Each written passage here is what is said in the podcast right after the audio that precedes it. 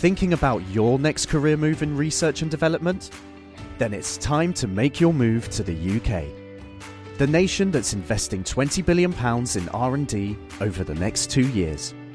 The nation that's home to 4 of the world's top research universities. The nation where great talent comes together. Visit gov.uk/great talent to see how you can work, live and move to the UK.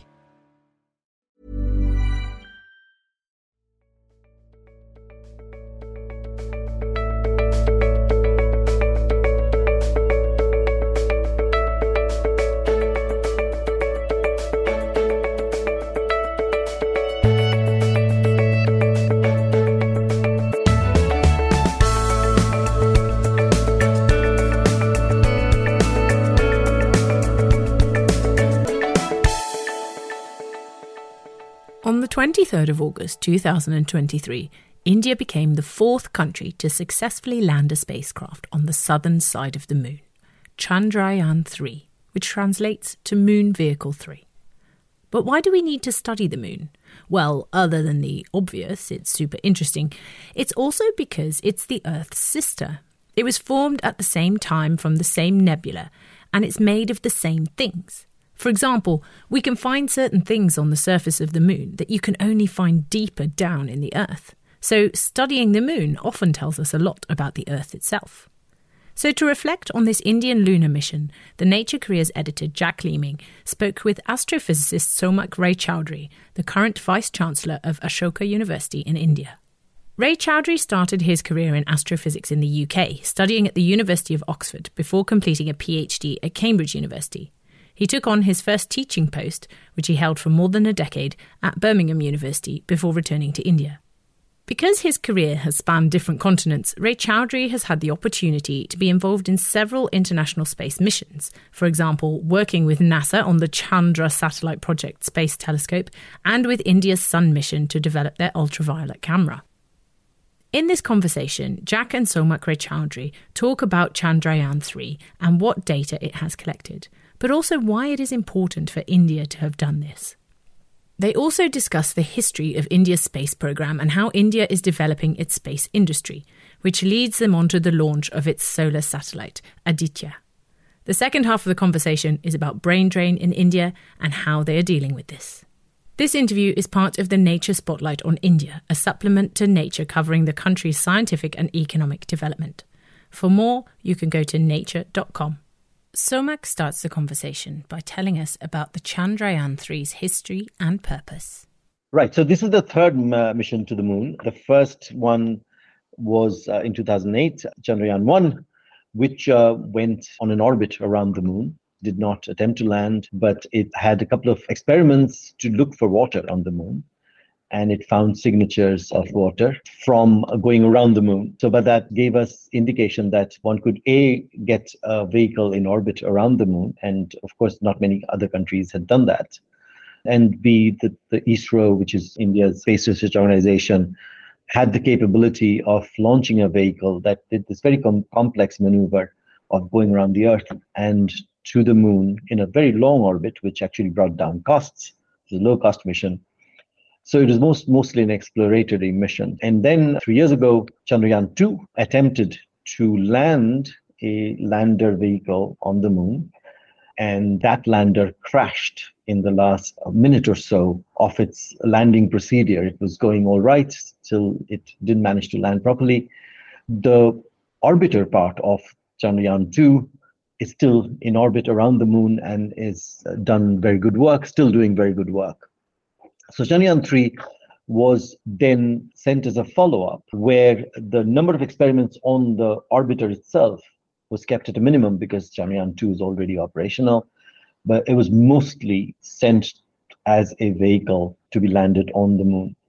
And in the last few years, there's been a lot of discussion and analysis on what happened to Chandrayaan 2 so that it did not land. And then the analysis brought up quite a lot of very interesting points, all to do with how the hardware could be improved, how the software could be improved, how the landing procedure could be improved, things like that.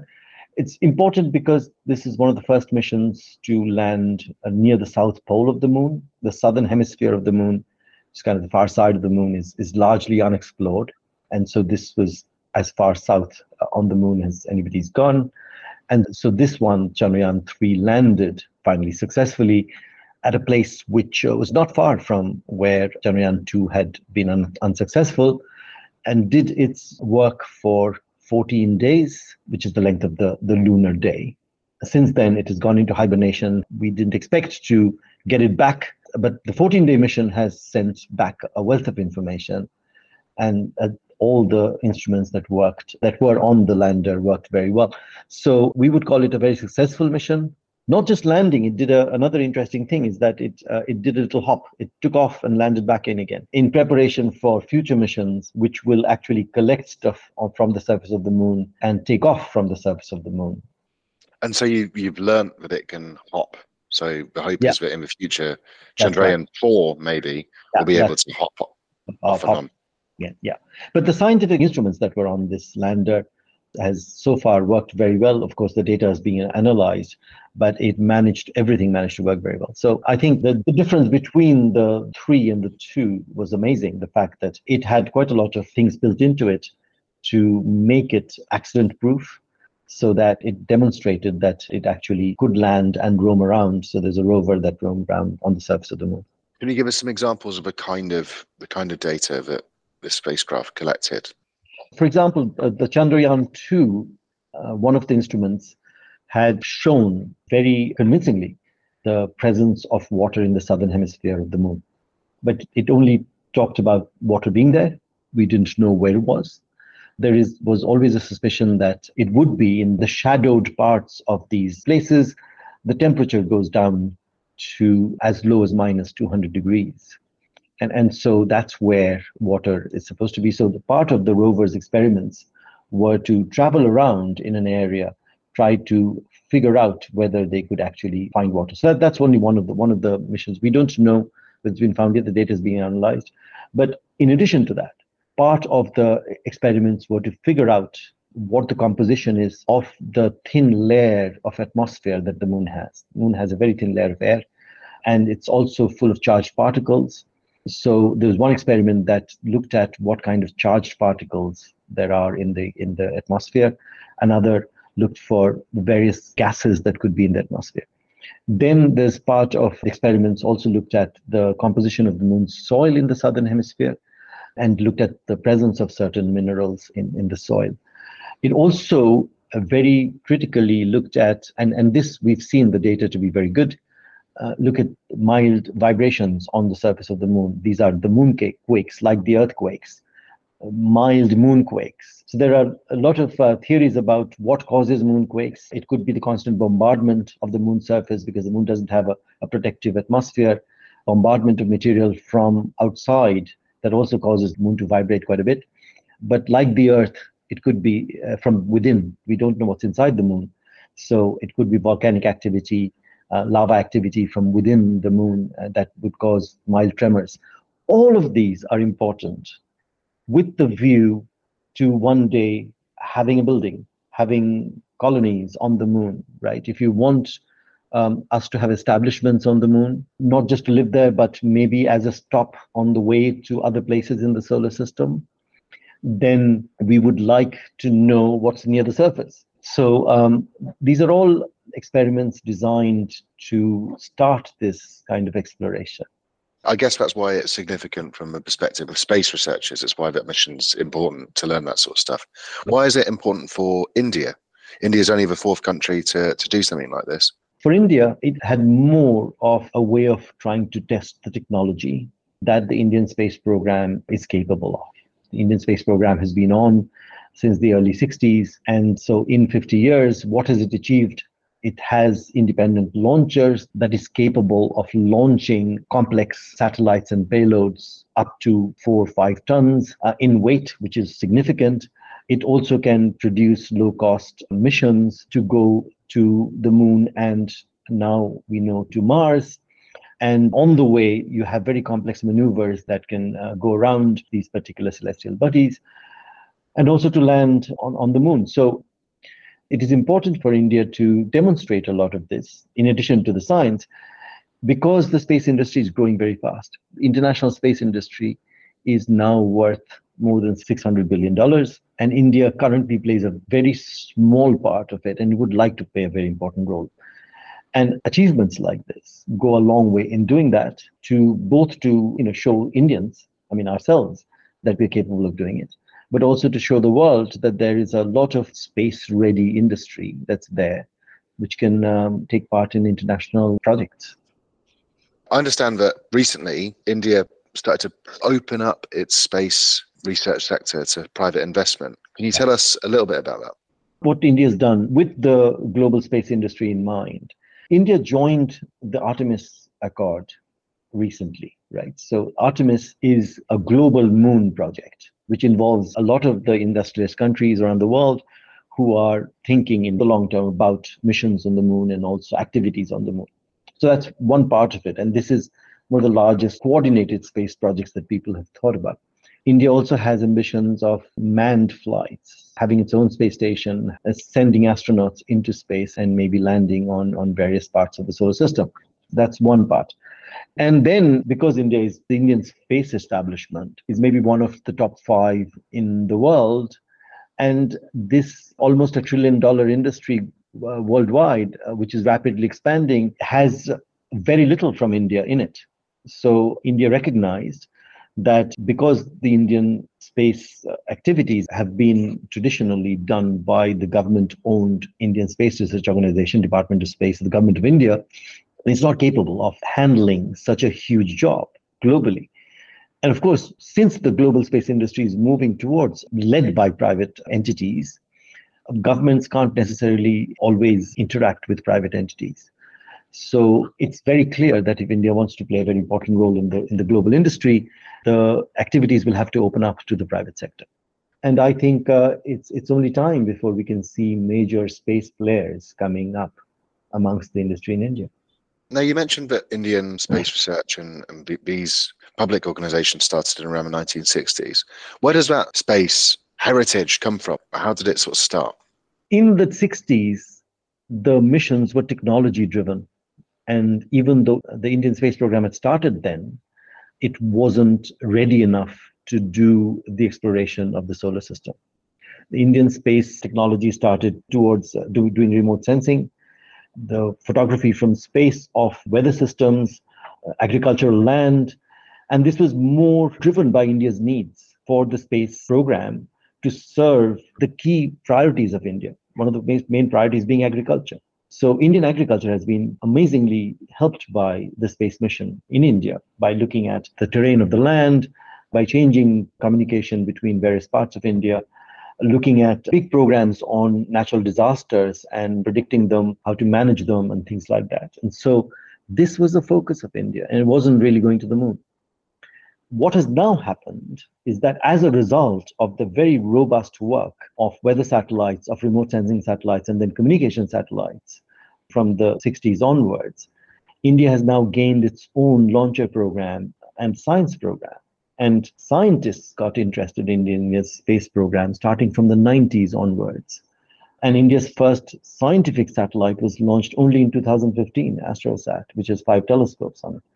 And India's interest in science from space, which Chandrayaan and Aditya, they're all part of, comes from a very long tradition of Indian scientists and astrophysicists who've been working on ground-based work on astronomy, trying to understand the universe. Now having ways of sending telescopes up into space above the atmosphere. Now, there are many branches of astronomy that cannot be done from the Earth. And these are things like ultraviolet astronomy, infrared astronomy, gamma ray astronomy, things like that. And big systems like NASA and JAXA from Japan, they have been sending up some of these amazing space-based observatories for a long time. And ESA, for example, from the European Space Agency. Now, India starts getting into this only in the last few years, and the Chandrayaan mission and Aditya are part of that.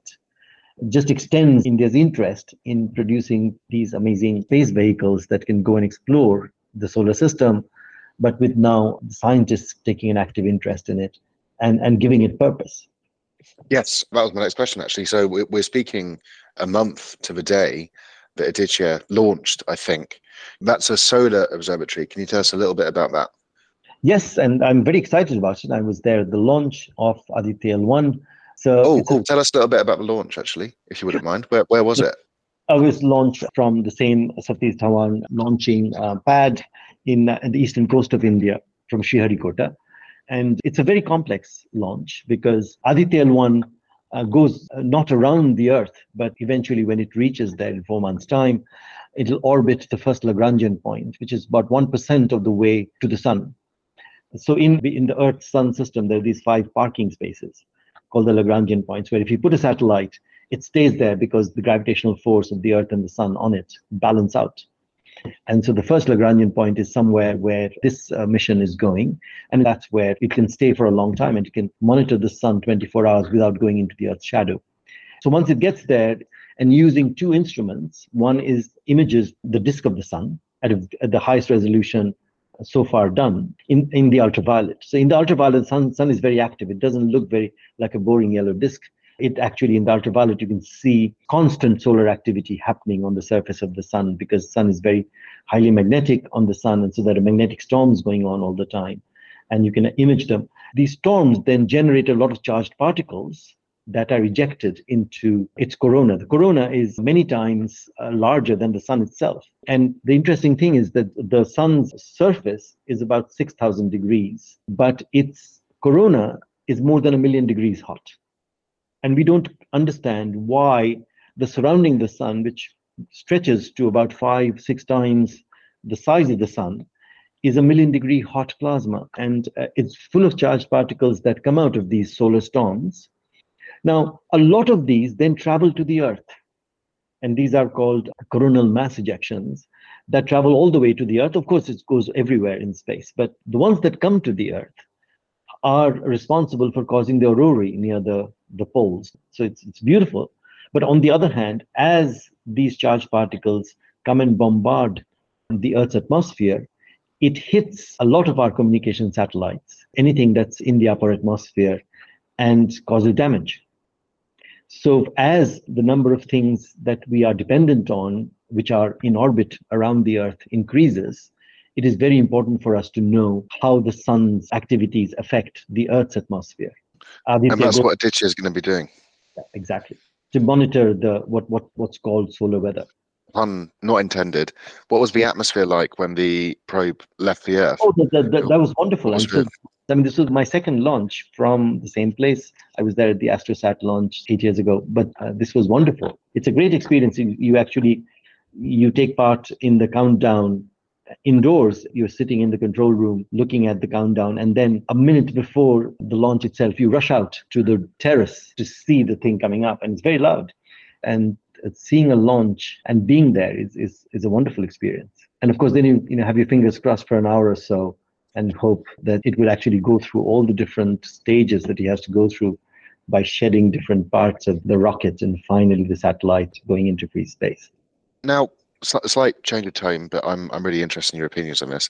One of the things that have really come out of our reporting on India so far for this special on India is the sense of brain drain, the sense that whilst India awards lots and lots of PhDs to people, a lot of those people then leave and go elsewhere and take that training and education with them. Now, it strikes me, and I know we've spoken about this before, that big international reputation and international programs like India's space mission might be a really powerful way to retain that talent or to draw talent back into India.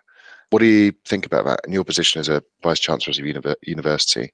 It's a very important part of it. I mean, in my generation, when we went into university, we knew that if one had to do research at or even work at the forefront of these technologies, one had to go abroad. And I went to the UK to study, and then went and worked in the US and worked for agencies like NASA and ESA and things like that. And if you look at the forefront of scientific research in most subjects, and certainly in space and astronomy, you would find a large number of Indians working all across the globe. That's because India's science training, the universities are very, very robust, very good, and so highly trained people without any opportunities going around the world. I think that's what the brain drain is. Now, one of the things that struck me most in the Chandrayaan 3 launch and then the Aditya L1 launch is that this is the first time ISRO done a public exercise in inviting the media into these events. I don't know, till now, many of the activities of ISRO had really not been media friendly. And when I went out there, and in my university, students were watching it live on big screens. It was actually on YouTube Live, the most popular ever live program on YouTube, if you look at the number of people who watched it so far in the history of YouTube. And you could see that in the streets. You could hear kids celebrating on the streets as if India's just won a cricket match. You're hearing that kind of cheers from the streets of India. That itself shows not just the common people are involved in it. The next generation of students, people who are going to do all this, are getting involved in what they see are achievements of Indian science and technology. This itself is very, very important. And the fact that one actually starts to feel that you can achieve such things in India, I think is going to be very important. I mean, the brain drain works in both ways. People go to train abroad, but they never come back. And there are whole generations of students who don't think that it's worth studying for higher, very technical subjects in India. I think what will happen in the future is that a lot of people will study at Indian universities who want to do this kind of thing, will remain in India, not go abroad. And people who have gone abroad for such training will come back. Have you noticed that already at Ashoka University? Well, one of the reasons we are here at Ashoka University is that we're trying to build an international university here in India. In the private sector, Indian education has largely been government supported. And in the private sector, now universities like Ashoka can actually have an international presence. At Ashoka here, I have students from 20 different countries. 20% of my faculty are non-Indian, and this is increasing. And almost all the faculty that I have, about 200 faculty on campus, have had their last jobs abroad. So a lot of people are here who have gone abroad and then come back, and we're attracting people who are non-Indians who want to work in India. And this, I think, hopefully sets a trend in academia. And that sense of internationalism, that sense of joining the larger international community when it comes to these big scientific projects. But it's not just limited to space. I think it's where India really shines, but I'm sure there's lots of other projects outside of space science where yes, something similar is happening. This is also quite new in Indian science. I mean, I think, again, when I went to university, Indian science was not part of international science, the big science projects. But now, in almost all subjects I know, India is actually formally at the government level part of large projects. India is part of the fusion energy project ITER, which is based in France. In astronomy, India is part of the Square Kilometre Array and the 30-meter telescope and the gravitational wave observatory, LIGO. These are all big projects that involve many, many countries all over the world. And India being part of it, Indian scientists are becoming part of big projects that are going around the world and interacting directly with the international community, but being members of Indian institutions. And this, of course, is a trend, and the space industry and space research is just a part of the whole thing. And so you have to see that in context of India's growing globalization of all kinds of academics. That's a real rosy picture of Indian academia and moving into the international community. But are there any sort of pain points, or is there anywhere that needs to get better? I mean, by no means am I saying that it's all, we've arrived. I mean, I think it's still a long way to go. There's been a tradition of very good university education and research in India, but they've been separate. I mean, in India, research happened in research institutions and teaching happens in universities. Very few universities do research, and very few students going to universities see research being done. And one of the major things that's happening in India is to bring the two together. My university, Ashoka, is one of very few universities that has both together. So the people who teach also do research. But in an overwhelming fraction of India's 1,000 universities, the faculty don't do research. So that is one of the important things. I mean, even to reverse brain drain, one needs to have students go through a program of research and teaching at universities. this is the big goal, I think, in kind of remodeling Indian university education. That's happening. The national education policy that was unleashed on the country in 2020 talks about this, bringing research and teaching together. This is a big task. India is a large country, and the number of colleges and universities is mind-boggling. But incidents like successes with the space program, successes with the attempts of globalization, they all help in providing motivation to this much larger system. And actually on that, what are your hopes for the future, both for space science and maybe also Indian science in general? I have very high hopes for the way things are going. I think one of the major challenges is to, as I said, bring research into the universities so that that improves the level of education, because people who are creating knowledge in research are also giving that knowledge to the students. Then there's a very ambitious program going on in bringing women into higher education and science in particular. And this is another big thing. Of course, as I said, the numbers are mind-boggling. But of course, half that number are women, and the number of women in Indian science is still, particularly away from the major cities, is something that needs to be improved. So that's another big challenge. But I think we are just about a generation away from India becoming one of the major leaders in world academics. Already, the number of papers coming out of Indian science is on the top 5 in the world. Now, the quality of those papers needs to improve. The amount of money that the government spends on Indian higher education is still much, much below the average of the countries that are very active in science. That will have to improve, but India is trying very hard to bring actually private money from industry into Indian science and university education, university research. So that will help. So I'm very hopeful that the brain drain problem that we're talking about will be reversed. But also in some key subjects, India will become the place where the world's scientists will come and work.